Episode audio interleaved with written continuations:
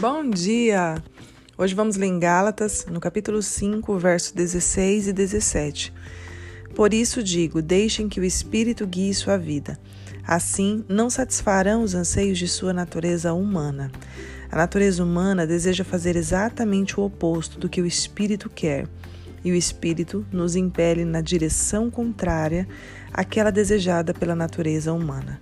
Essas duas forças se confrontam o tempo todo, de modo que vocês não têm liberdade de pôr em prática o que intentam fazer. E aí vai falar que quando nós somos guiados pelo Espírito, no verso vinte e cinco, fala assim, uma vez que vivemos pelo Espírito, sigamos a direção do Espírito em todas as áreas da nossa vida.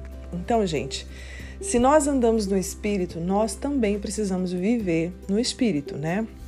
Então, quando eu ando no Espírito, eu não ando pelo que eu sinto, nem pelo que eu vejo, né? Porque quando eu me inclino para a carne, né, eu, eu promovo e faço, né, cumpro os desejos da minha carne. Mas quem vive por, pelo Espírito não vive pelos sentimentos ou pelos seus desejos, né? E a gente tem que ter claro isso na nossa vida. Ou eu me inclino para a carne ou para o Espírito, né? Eu preciso decidir qual vai ser a natureza que eu vou me entregar. E se nós seguimos o nosso instinto, né, é porque não somos guiados por Deus.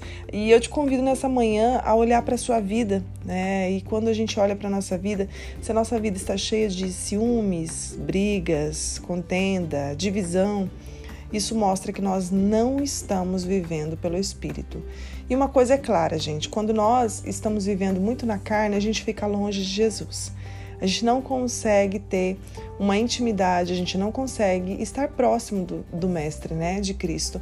A gente tira isso por Pedro, né? Quando você olha lá em Mateus vinte e seis, cinquenta e oito, né, quando Pedro estava prestes a negar Jesus, uns, uns versículos antes dele negar Jesus, fala assim, enquanto isso, Pedro seguia Jesus de longe. Ou seja, Pedro já estava de longe ali, né? Quando ele estava prestes a negá-lo, prestes a traí-lo, ele já ficou bem de longe do Mestre, só sondando, olhando, o medo já começou a tomar conta do seu coração, né? O pavor, e logo depois veio Pedro é, negando Jesus, né? Então, assim, nós precisamos entender, nós não podemos andar na carne. Se andamos na carne, ficamos longe do Mestre, né? Isso é fato. E uma das coisas, gente, que mortifica muito a nossa carne é o jejum e a oração. Essas são as ferramentas para mortificar a sua carne. Quer matar a sua carne? Quer viver pelo Espírito? Faça jejum e ore, né? E ore constantemente, continuamente, a palavra de Deus diz. Esses dias eu tive uma experiência bem... Bem incrível, o Senhor começou a pedir no meu coração. Ele me mostrou em sonhos que Ele queria que eu jejuasse mais, né? Que Ele queria que eu tirasse períodos mais longos de jejum.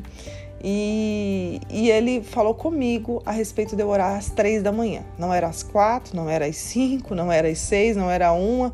Era às três da manhã, exatamente às três da manhã. E eu, por uns dias, né, é, acabei deixando, fui deixando, fui acordando em outros horários, né, nos horários que eu já estava acostumada a orar, e fui deixando, mas aquilo começou a me incomodar, a trazer para fora aquele sentimento, né? E eu vi que eu não estava no caminho que o Senhor tinha pedido para mim. E eu decidi obedecer, né? A gente vai tentar fazer do nosso jeito, às vezes até teimamos, e é assim mesmo, né? A nossa carne, ela quer teimar, ela não quer fazer as coisas que o Espírito quer. E, e aí, gente, eu me levantei exatamente às três da manhã. E foi uma glória aqui em casa, uma glória. O Paulo acordou comigo, meu esposo, e, e foi, assim, um momento muito, muito... A presença de Deus foi muito real. No momento em que eu decidi obedecer, Senhor, é às três da manhã, então é às três da manhã. Não é às quatro, não é às cinco, não é às três e meia, é às três. Então, uma coisa eu tirei dessa lição, né? Quando o Senhor nos pede algo, faça. Se Ele te pediu três dias de jejum, faça. Se Ele te pediu né, um dia todo de jejum, faça, ele irá se responsabilizar.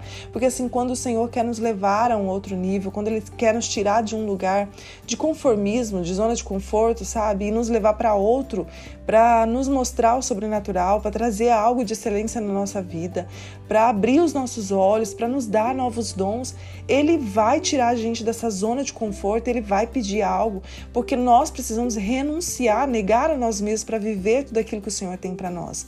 Então, se ele te pedir, não hesite em fazer. Faça, igual eu, tentando, teimei, teimei por um tempo, mas quando eu decidi obedecer é às três, então é às três. Eu tive a presença de Deus na minha casa, às três da manhã. Então, isso é, é maravilhoso, gente. Então, que você possa obedecer ao Senhor.